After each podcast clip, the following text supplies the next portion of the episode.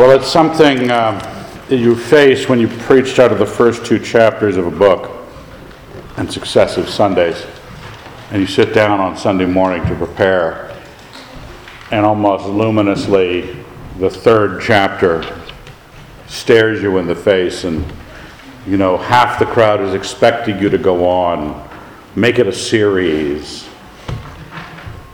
But look at that first verse, for heaven's sake. You understand the barriers I faced.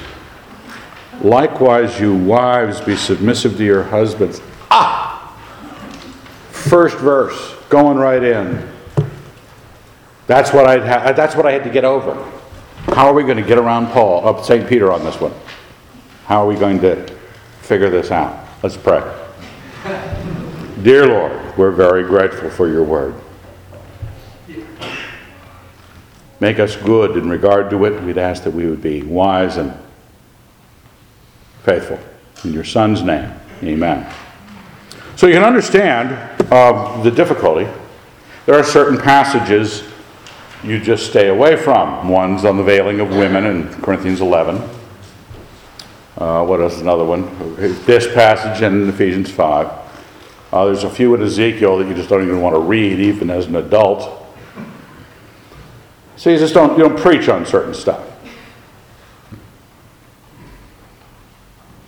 Too many questions, not enough wine, wisdom, and songs to ask them in. Now, uh, here, thankfully, there's a way to bail out of this. We got, we got some options. One is to work our hardest to get around the apostle he doesn't really mean what it's like it looks like he says he means. Doesn't really. Or he shouldn't be meaning that. We've, we've come on from there. We're at 2016, for heaven's sake. And there's other ways of saying, dang it, this is what the Bible says, you ought to be. Neither of those seem to be workable, in my mind. Because even if you had a docile church filled with docile women, and you are not those. I was walking up the stairs from getting my cup of coffee, look out the door of the back, back door of the church, and there's Sierra against the shed with a cigarette. And she looks at me like, What? Ah, the Christian women in our church. But I prefer that. I, I really prefer that. I'd rather have strong women who understood the scripture and made themselves what God wanted them to be, whatever that is. But we could create a culture of, you know, gingham dress throwbacks who, you know, um, their intellectual feast of reason with the end of the rolling pin, you know, which, which, um, so we're not going to go those directions. Uh, because this is part of something we've been in this is part of something we've been in in this series, inadvertent series. Because in the previous chapter, if you'll remember, if you were here, when it says, likewise, you wives, your mind should go, what? Where am I? Likewise, you wives. He had just ended chapter 2 with, for to this you have been called, for Christ also suffered for you.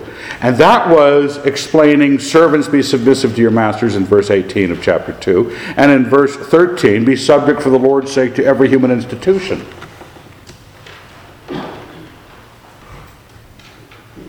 This is only part of the subject.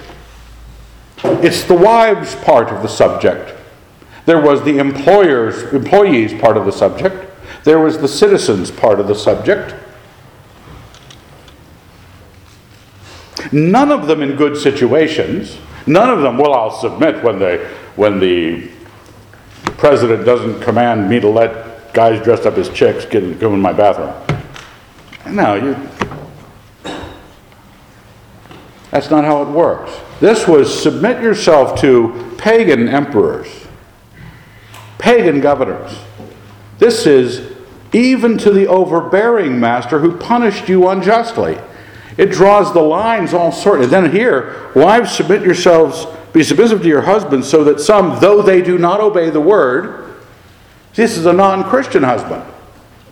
This is a guy who doesn't have quiet time with you, doesn't pray tenderly with you over the things that concern a woman's mind. God help us. It's a guy who doesn't even like you, that you go to church.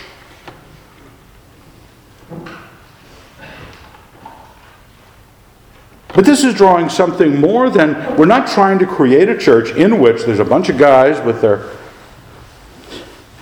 Yeah, I'm really considering suspenders, really, honest. But there's a certain kind of machismo that conservative Christians get into. And they want to create little subcultures in their family or in their church, in their friends groups, in which their swagger is the most important thing. And, and of course, the women have got to play their role in that. This is not about creating that. You could create that if you'd like, if you want to be. Everybody got John Wayne's walk down? Okay, John Wayne walked like he wanted to kill you. He had that, that a certain, and we, we like that as guys. We like that because we watch movies for the number of explosions. Women fall asleep during the explosions. My wife can sleep through the fight scene. So we're different. If you want to hang out with that sort of situation and work on cars and, you know, drink some cheap beer, that's fine. But in the church, when we get to this chapter of Peter, we're not looking at this wives be submissive to your husbands because we're trying to create some kind of uh, um, chattel like situation inside our church. Because it's likewise. Jesus Christ, in what he saved us to, we're not trying to create submissive women. He's trying to create submissive people. Okay? Not submissive. You say, well, but aren't women supposed to be submissive? Yeah, but don't cling to that one. If you, as a guy, haven't learned to submit yourself to your rulers, if you have not learned to humble yourself before your employers, don't expect the wife to suddenly show up with a sandwich, being all submissive and the like. Now, she should be before the Lord, but you don't care about the Lord, you only care about you. You only care about you getting someone to do what you say, not you doing what somebody else says. Now, what's interesting here, you know, we're not, actually, I as I looked at the passage, I've been over this uh, in Bible studies and all sorts of other situations. I didn't want to get bogged down in necessarily the gain that you know, winning the non-believing husband. That's a great thing. They they be won without a word by the behavior of their wives when they see your reverent and chaste behavior. But when, I, when you read this next verse i want you to think about where where it's pushing you and all of us. Let not yours be the outward adorning with braiding of hair decoration of gold and wearing of fine clothing. All of you women disobedient this morning I accuse. Because some people will look at that passage and oh, these are, well, good too. Really, I'm really shocked at the way women dress these days. It's not an, it's saying don't be thinking about dress. When you think about adornment, don't think about a nice outfit. Because the best Baptist pastor's wife is going to be thinking, she might be shopping at Marshall's and not at Nordstrom's, but she's going to be thinking about looking nice. It's fine for her to do so, but her adornment that matters isn't to be outward. Not because outward is immodest, but because outward is not the topic. But let it be the hidden person of the heart with the imperishable jewel of a gentle and quiet spirit, which in God's sight is very precious. So I wanted you to think, you look at the bolded phrase there, in God's sight. You have to stop. When you become religious, you're not trying to join a group that has managed to create rituals and traditions down through the centuries that you can grab whatever portion of that Christendom you want to belong to because you agree with its philosophy and you agree with its lifestyle, and that's, we're not making a religion here. You find a God, the God defines the religion. You find a God, it's His example, it's His expectations. What is your life in the sight of God? What do you act like? And here the subject is wives. Wives? God's smiling on you. Is God saying, Yeah, I like the way she acts? To her husband, to her unbelieving husband. Is she a nag to her unbelieving husband? Why don't you ever go to church? Why don't you ever do this? But also, since we're likewising it, all of us employees, when we are mistreated and accused unjustly by our masters and beaten for it, you know how they beat you at work. They don't at your work job? Or the citizen having to show reverence to a slimy piece of human debris who runs the country, be it the emperor as supreme or governors sent by him to punish those who do wrong. How do you, we're all in a situation that we're supposed to find ourselves in God's sight looking the right way. So once, holy women who hoped in God used to adorn themselves and were submissive to their husbands. Remember, this is not about controlling women, this is about controlling everybody. And Jesus Christ, I want you to be thinking today that Jesus Christ, for all of us in all these areas of our lives, in all issues of authority, has made us reverent people. Here, as, Sarah obeyed Abraham, calling him Lord, and you are now her children if you do right, let nothing terrify you. Likewise, you husbands, live considerately with your wives, bestowing honor on the woman as the weaker sex, since you are joint heirs of the grace of life, in order that your prayers may not be hindered. It suggests in the background there that men, husbands, not doing this in submission to their God, puts them at odds with their God. You want to say, I as a husband, I as a wife, I as an uh, employee, I as a citizen, is God pleased when He looks at me the way I carry Christianity into those situations? The idea is reverence. Verse 8, finally, all of you have unity of spirit, sympathy, love of the brethren, a tender heart and in bold, a humble mind. One of the problems, you, some of you are millennials, and I don't mean to pick, but you're a lousy generation. My generation was drug addled and pointless, but we had good rock and roll. You don't even have that. We probably cost everything we learned that we thought we were smart enough to raise up kids, and we weren't. So we did it. I mean, you, you might be this way, but we did it to you. And I apologize for the generation.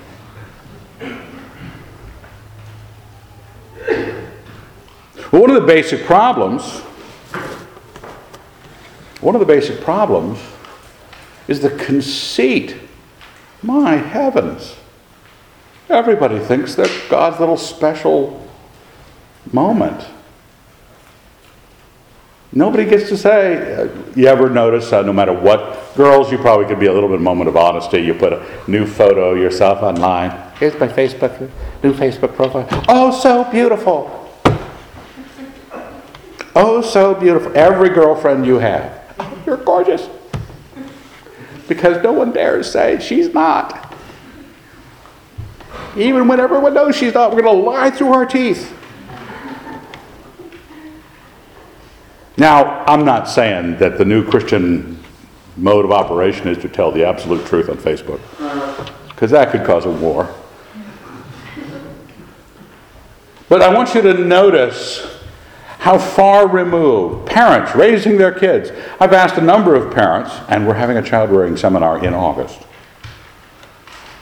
Number of parents, I asked them, when did you your, t- teach your child humility?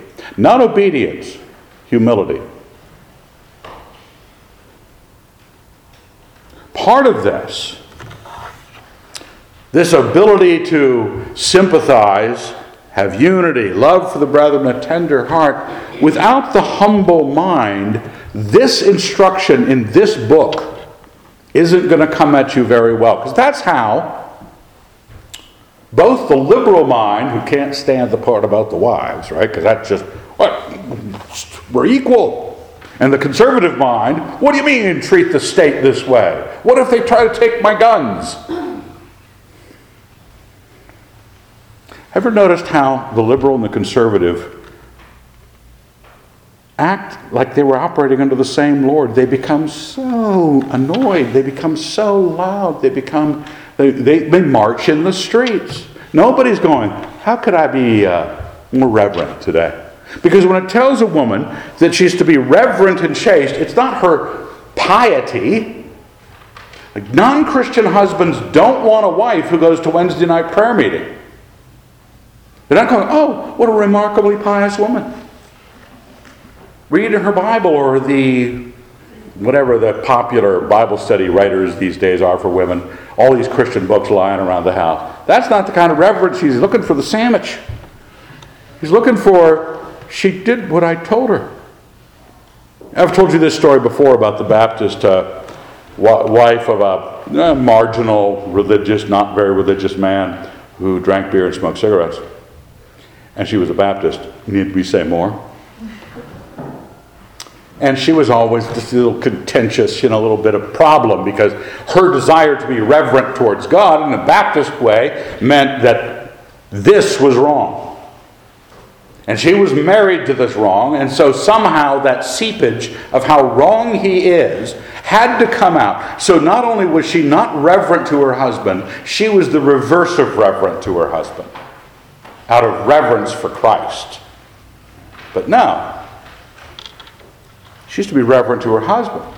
Because she's supposed to be adorning herself this way for him, and we're submissive to her husbands as Sarah obeyed Abraham, calling him Lord. That's where the reverence is supposed to be going. And my father told this woman, because she had come to him for counsel, how do you make this bad man good? And luckily, there's a verse about how to make a bad man good. She shows some reverence because Christ is watching. And not because this is a rule, because remember, you can't be made docile, you could be made broken and docile, that sort of raw servility. You could be convinced that Christians are supposed to act this way, even though I know it's not true. That's why I don't like complementarianism. It's because it's all true. Everything the non Christians say about equality, it's all true, but let's pretend like it's not. Let's go act like the Bible tells us to act in these situations. So you can think what you want about that, but we're not trying to fake it. We're being made into submissive people to those in power over us. Because Christ, chapter 2, verse 1, for to this you have been called. It's the nature of the Christian life, folks. You don't get to design another one. This is not a smorgasbord of the faith where you get to pick which part, how masculine a group you get to join. The effeminate groups are wrong, the masculine groups are wrong. Jesus Christ is right. And he says, You should have a humble mind. And how he applies this, verse 9 do not return evil. Oh, did I finish that story? I didn't. Oh, the Baptist woman? She was thinking of how do you make their husband righteous? And Dad said, Well, next time you he's sitting watching the game and you're leaving, stop by his Barcalounger, because that's what I picture him sitting in, and say, You're going to Safeway, could you pick him up a carton of cigarettes?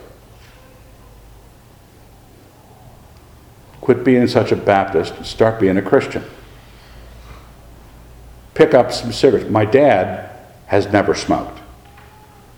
He was a teetotaler about everything, even when he was a non Christian. Here he is recommending to Baptist women who know better, who live a life like his, to pick her husband up some cigarettes and beer. Because that would show reverence. To, he didn't know what hit him. Suddenly, you're seeing a different kind of person than is the usual contentiousness that religion sometimes offers women the possibility of becoming. Or, in liberal circles, in conservative circles, the contentiousness of the right thinking employee. Do we speak reverently or do we revile? Do not return evil for evil or reviling for reviling, but on the contrary, bless, for to this you have been called, that you may obtain a blessing. Did you see the echo in that verse? Because back in chapter 2, it says, He did not revile when reviled.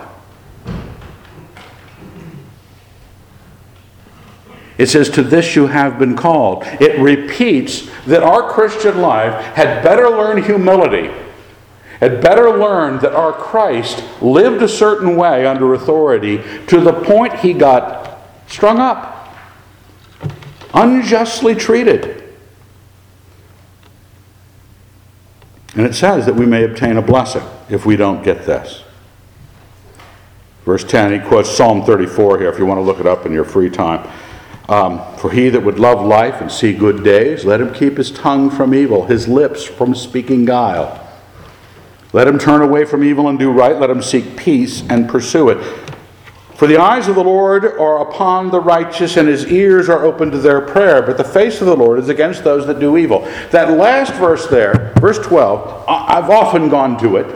It's a quote from Psalm 34, but it's quoted in Peter. And so when somebody asks, Does God hear the prayers of the non believer? And I say, Well, look, the eyes of the Lord are upon the righteous, and his ears are open to their prayer. So uh, he's against the unrighteous.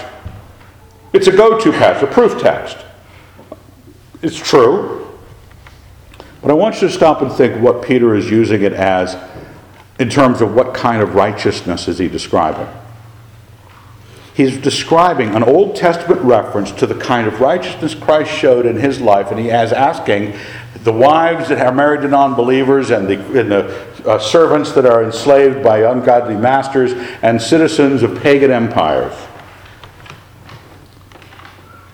That they define their righteousness in this kind of peace, not reviling in return, not contending. Do you notice how the conservative and the liberal both get contentious when you cross the line?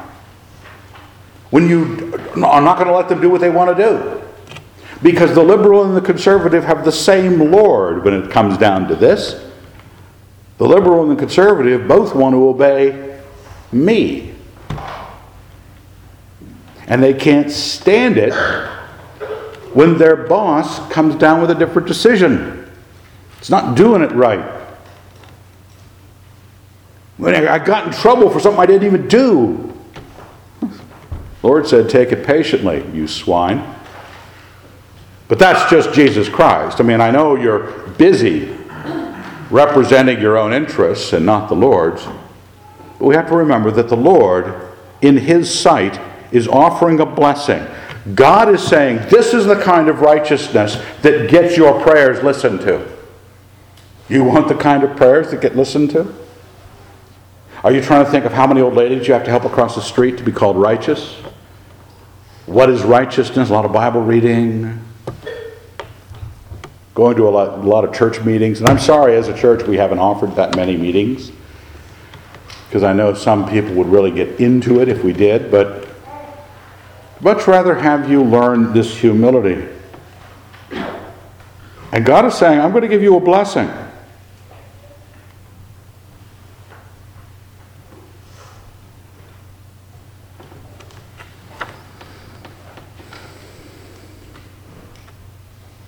When we react to this, ever, ever, ever look at the Bible or portion of the Bible? I don't know if I, I don't know if I agree with that. Ever do that? I free country and all. And I've, I've known a lot of people who say, well, you know, I know St. Paul said, but I don't know. I don't really agree with that. Oh, really? Uh, we know that a lot of this is against our natures. A lot of this is. But that doesn't, that, when, it, when you're other side of the conversation, if you and I were talking and I said something you disagreed with, it'd be an open question as to who was wrong. When God's the other side of the conversation, it's not really an open question. If it's against your nature, your nature is wrong. If it's against your nature, go back to chapter 2. I think I put it here on the side. That's yes, I put it in here. It was from last week. Remember when we looked at the citizenship and the employment and our shaking our fist at our authorities we forget who we've been, how we've been treated in Christ. You are a chosen race, a royal priesthood, a holy nation, God's own people, that you may declare the wonderful deeds of Him who called you out of darkness into His marvelous light. Once you were no people, now you are God's people. Once you had not received mercy, but now you have received mercy.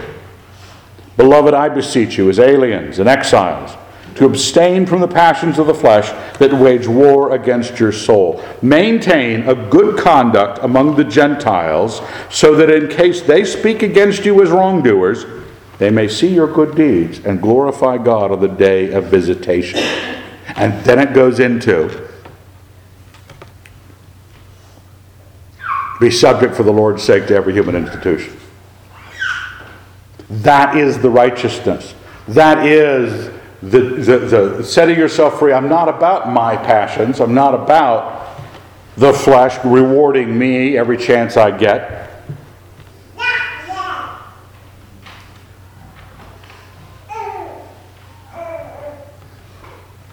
Now, a lot of people, what's the first thing that, well, what if this, yeah, maybe you even done this in your own head today. Well, well, what if they were like communists? What if the government took my guns? Give them your guns. What if he took my children? Not, I'm not really workable here, folks. It's called persecution. Stuff happens. But shouldn't we start a war? No. You learn to be patient. Bad things do happen. These are all bad you know, back if you go in Ephesians, it's all talking about a Christian marriage, relating back and forth as a Christian marriage. That's great. Those are that's what we normally have. We have normal Christian people, both of them Christians, relating to each other, and hopefully you get a Christian employer, or you try to vote for a Christian in power, whatever the case. You want to have a better nation. But all of these are negative. And he's going into this with this negativity on the surface. He says, verse 13, Now who is there to harm you for, if you're zealous for what is right? If you live this way, you will be blessed. This is just naturally good. Dale Carnegie would say the same thing how to make friends and influence people.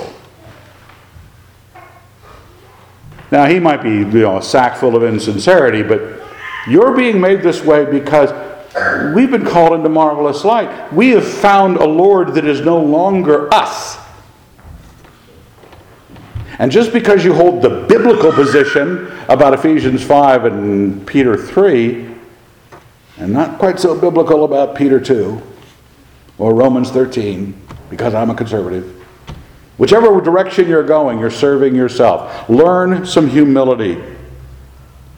Because even you don't get to raise the question of, well, what if something bad happens? That's the presumption in this. Even if you do suffer for righteousness' sake, you will be blessed. He already covered that in getting beaten for an illegitimate reason by your oppressive master. And then he told you, then he points at Jesus on the cross and says, That's the example, folks. Don't think you can bring up anything worse. Being perfect, being God, being falsely accused by those who followed your religion. I mean, the, the insult is amazing. the theological opponents of yours grab you, torture you, and nail you to a tree until you're dead. And you're supposed to braze some sort of situation in which you will have a hard time being righteous. No. That's our example. Have no fear of them, nor be troubled, but in your hearts reverence Christ as Lord. That's where the answer is. That's where we learn humility is in Him. You don't learn humility by finding out you're, you know, a complete sack of human waste. That's not humility. Is you not? Uh, when I was in art school, we have crits, which I think are a wonderful thing. I wish it happened in more, you know, majors. Even though there's a bunch of loose thinkers in the art world, crits are are brutal. Everybody's art goes on the wall. You all stand around in a group, and the professor talks about them and just how stinko they are. Sure, we could learn humility by finding out we're nobody. Jesus Christ was humble and he was creator of the universe. It, humility is you not finding out you aren't that great. Humility is something else. Humility is that it's I personally think that you're all a very a lovely congregation. Physically, you're just handsome and pretty. Mentally, you're above average. Um, charming. Wish you were wealthy, but you're not. So you're all struggling. Well, how am I ever going to learn humility with this? Well, the same way Jesus learned humility being God. How does? What's the humility of Christ? If I reverence Christ as Lord, something else should be going on than me just figuring out, oh no, I'm not very much. Always be prepared to make a defense to anyone who calls you to account for the hope that is in you, yet do it with gentleness and reverence. You ever remember that situation? I think it's in towards the end of Acts.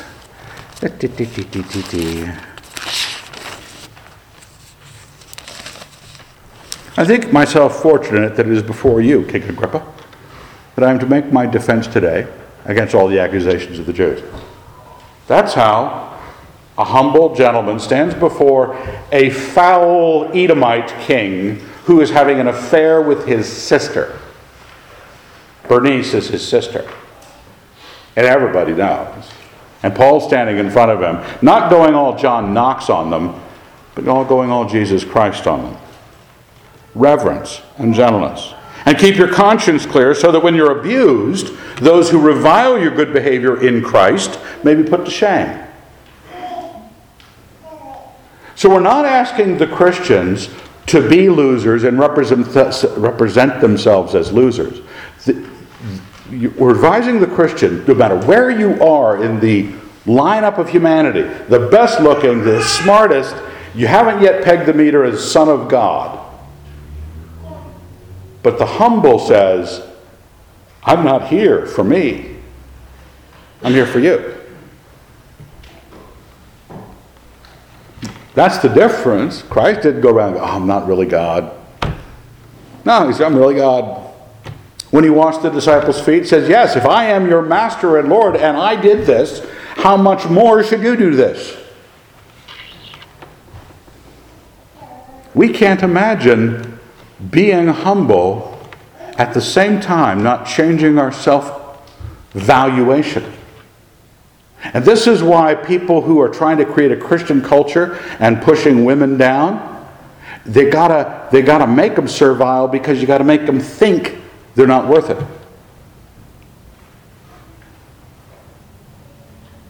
This is a situation where you could be married to a woman 12 times smarter than you, better looking. Not that I struggle with. Oh, yeah, she is better looking than I am.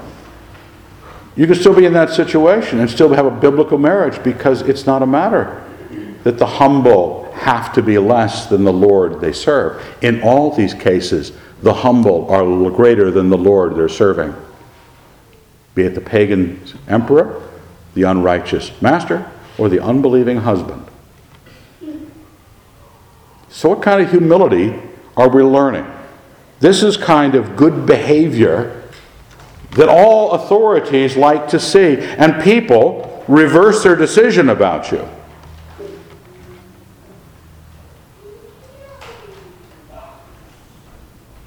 There's a difference.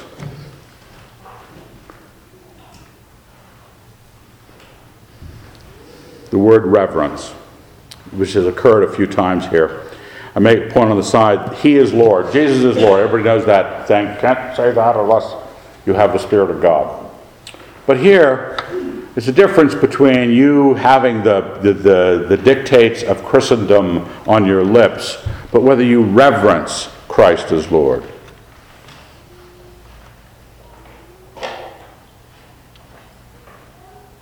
For it is better to suffer for doing right, verse 17, if that should be God's will, than for doing wrong.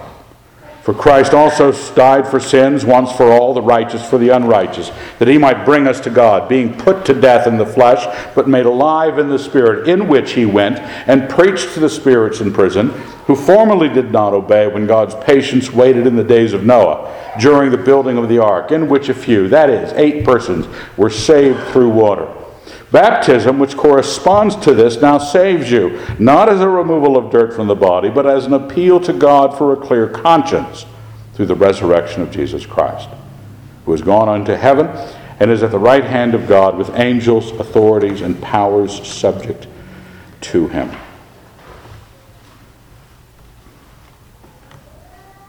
Now, that little passage is you could back a dump truck up to that and we could be talking for days about what just got unloaded into it. I mean, just, what do you mean, the spirits in prison? Who is that? And what about this baptism? Because you know, Christians, have you ever heard that Christians fight over baptism? A lot.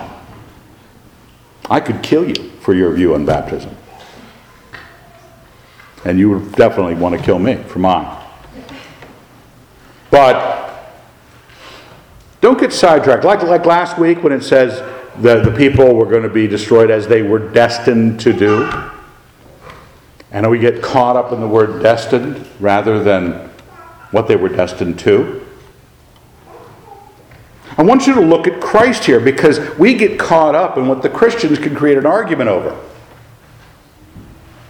And we live out a religion that is based on all the rituals we've fabricated and the arguments we've insisted upon, rather than looking at Jesus Christ. We are to come to Jesus. That's what it said in the last, the last chapter, right?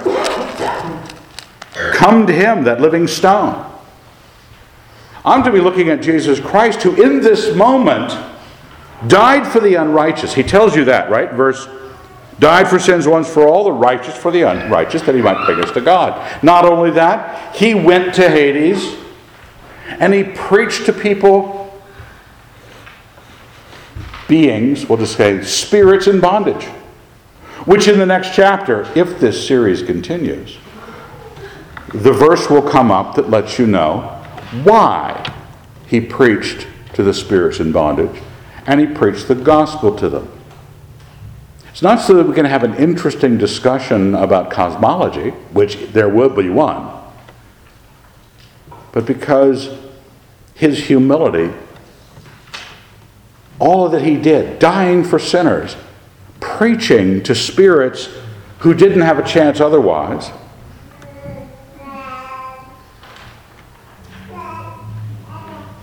Back in the days of Noah, the flood and baptism, does this mean about water baptism or what about get your mind off baptism? Because whatever baptism is to you, here in the passage, it ought to be to you an appeal to God for a clear conscience based on the resurrection of Jesus Christ. That's what it ought to be. I don't care whether you, if you say, well, I don't think a baby could do that. Well, then okay, then fine, deal with that. I don't think the average 14 year old Baptist who walked the aisle and decided they were going to get baptized because that's what their church does, it also was an appeal to God for a clear conscience. What baptism is, corresponding to the flood, is an appeal to God for a clear conscience. What is the passage telling you about our relationship to God? What God has done in Christ, we're supposed to be picking up. What Christ did in this passage, dying for you while you were a sinner.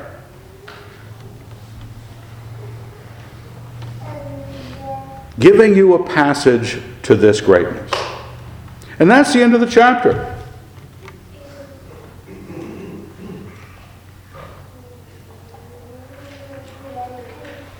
Now, you have to stop and ask yourself, if you get a chance, what kind of person is being described? Go and read through the passage again and say, what, if I met this person, someone who was completely obedient, didn't have any struggle with it, didn't fight anything off, but just, are they effeminate? Are they always caving? Christ, look at Christ. Do I have this humility? Have I represented the holiness of God to the non Christians around me because of my common mind with Jesus Christ? If you're a contentious woman, and Lord knows Solomon had a problem with that, and he said to restrain her is like to restrain the wind and to grasp oil in your right hand. It's not easy. I asked my father, Have you ever fixed a contentious woman? He said, No. My father is a great, great saint who has fixed many broken lives of all sorts of sins, incredible sins, sins that would, you know, make your blood boil. But a contentious woman? And men, on the other hand, are combative because we've got testosterone and we want to compete about everything, including our views of baptism. We want to lord it over one another. And we can dress up both of these in Bible talk. I read the liberals online who are talking about egalitarianism in marriage, and they can talk about it like Jesus was the centerpiece of that. And then the complementarians over here giving Jesus the center of it, and whatever else is going on. Ever can make any subject sound Christian. But Jesus Christ wants to make something of you, and you have to tell yourself what that is. Right at the bottom here, I'll close with this, because this made me think of this Philippians 2 passage. An often, a passage often quoted about, oh, Christians should be of one mind. Well, actually, yeah, but this is the mind. And we don't want to admit that. Matter of fact, when we say Christians should be of one mind, we then get into a big fight to try to make the other people agree with me. Because Lord knows we'd all be of one mind if we agreed with Evan. Because I am right. I, just saying. So, if there's any encouragement in Christ, any incentive of love, any participation in the Spirit, any affection and sympathy, complete my joy by being of the same mind. Let's get a confession written up that we all can swear to. We'll have a, a 12, 20 year fight over that confession before it's written, but then we'll require that any real good Christian sign it having the same love. Oh, dang it. Being in full accord and of one mind. Oh, man, that mind again. Do nothing from selfishness or conceit, but in humility count others better than yourselves. I don't like where this is going. Let each of you look not only to his own interest, but also to the interests of others. Humility count. Look not to your own interests have this mind among yourselves. Ah, he's actually telling us what it's supposed to be. The mind he wants you to have the same of, being of one mind. Have this mind, this kind of mind. Let me remind you, it's both humble and it's not self interested. Have this mind among yourselves, which is yours in Christ Jesus. Kind of like Peter was recommending in his book. Who, though he was in the form of God, even though you're the best looking person in this congregation and clearly smarter than the pastor, did not count equality with God a thing to be grasped, did not, but emptied himself, taking the form of a servant, being born in the likeness of men, and being found in human form, he humbled himself and became obedient unto death, even death on a cross. That's the mind, folks. If you haven't gotten there, all the agreement in the world over baptism, end times, women's role in the church, I don't care what you want to pick up on, where you could force one another by good argument and good necessary consequence that we're going to be the right ones on this. If you haven't learned to be of one mind with Jesus Christ in humility, where even though he was God, he did not insist on himself. You ever run into Christian churches that seem to insist on themselves? Oh, you, you say, well, how about here? Well, you can be wrong if you'd like, and imagine quite a few, few you are. But you're going to be answering for your own life before God. I'm not trying to make you agree with me. I'm going to point out that this is the mind that Christ had. This is the mind you were told to have. And this is the mind until you get this humility. You're toast. Don't even expect your prayers to be answered, for heaven's sake. You might be the greatest thing for the, the new Christendom ever. But his ears are open to this kind of righteousness. And this kind of humility gets exalted. Therefore, God has highly exalted him and bestowed on him the name which is above every name, that at the name of Jesus every knee should bow in heaven and on earth and under the earth, and every tongue confess that Jesus Christ is Lord to the glory of God the Father. That's where it ends. It's a path of humility not because we want to say everybody is right and a non Christian husband is just as good as a Christian husband. He's not. He needs to be saved. We humble ourselves to win people. We humble ourselves to be good so that it has an effect. Because someday all this is going to be judged. Someday. And we want to be standing where we've learned humility. Let's thank God. Dear Lord, we are very grateful. Watch over us each as we try to learn from your Son what it is to be great and not insisting on ourselves. Teach us all the ins and outs of this, Lord. It's complicated. We're, we're people living in a modern age where self absorption is the rule. Teach us to be driven to others' needs. In your Son's name we pray. Amen.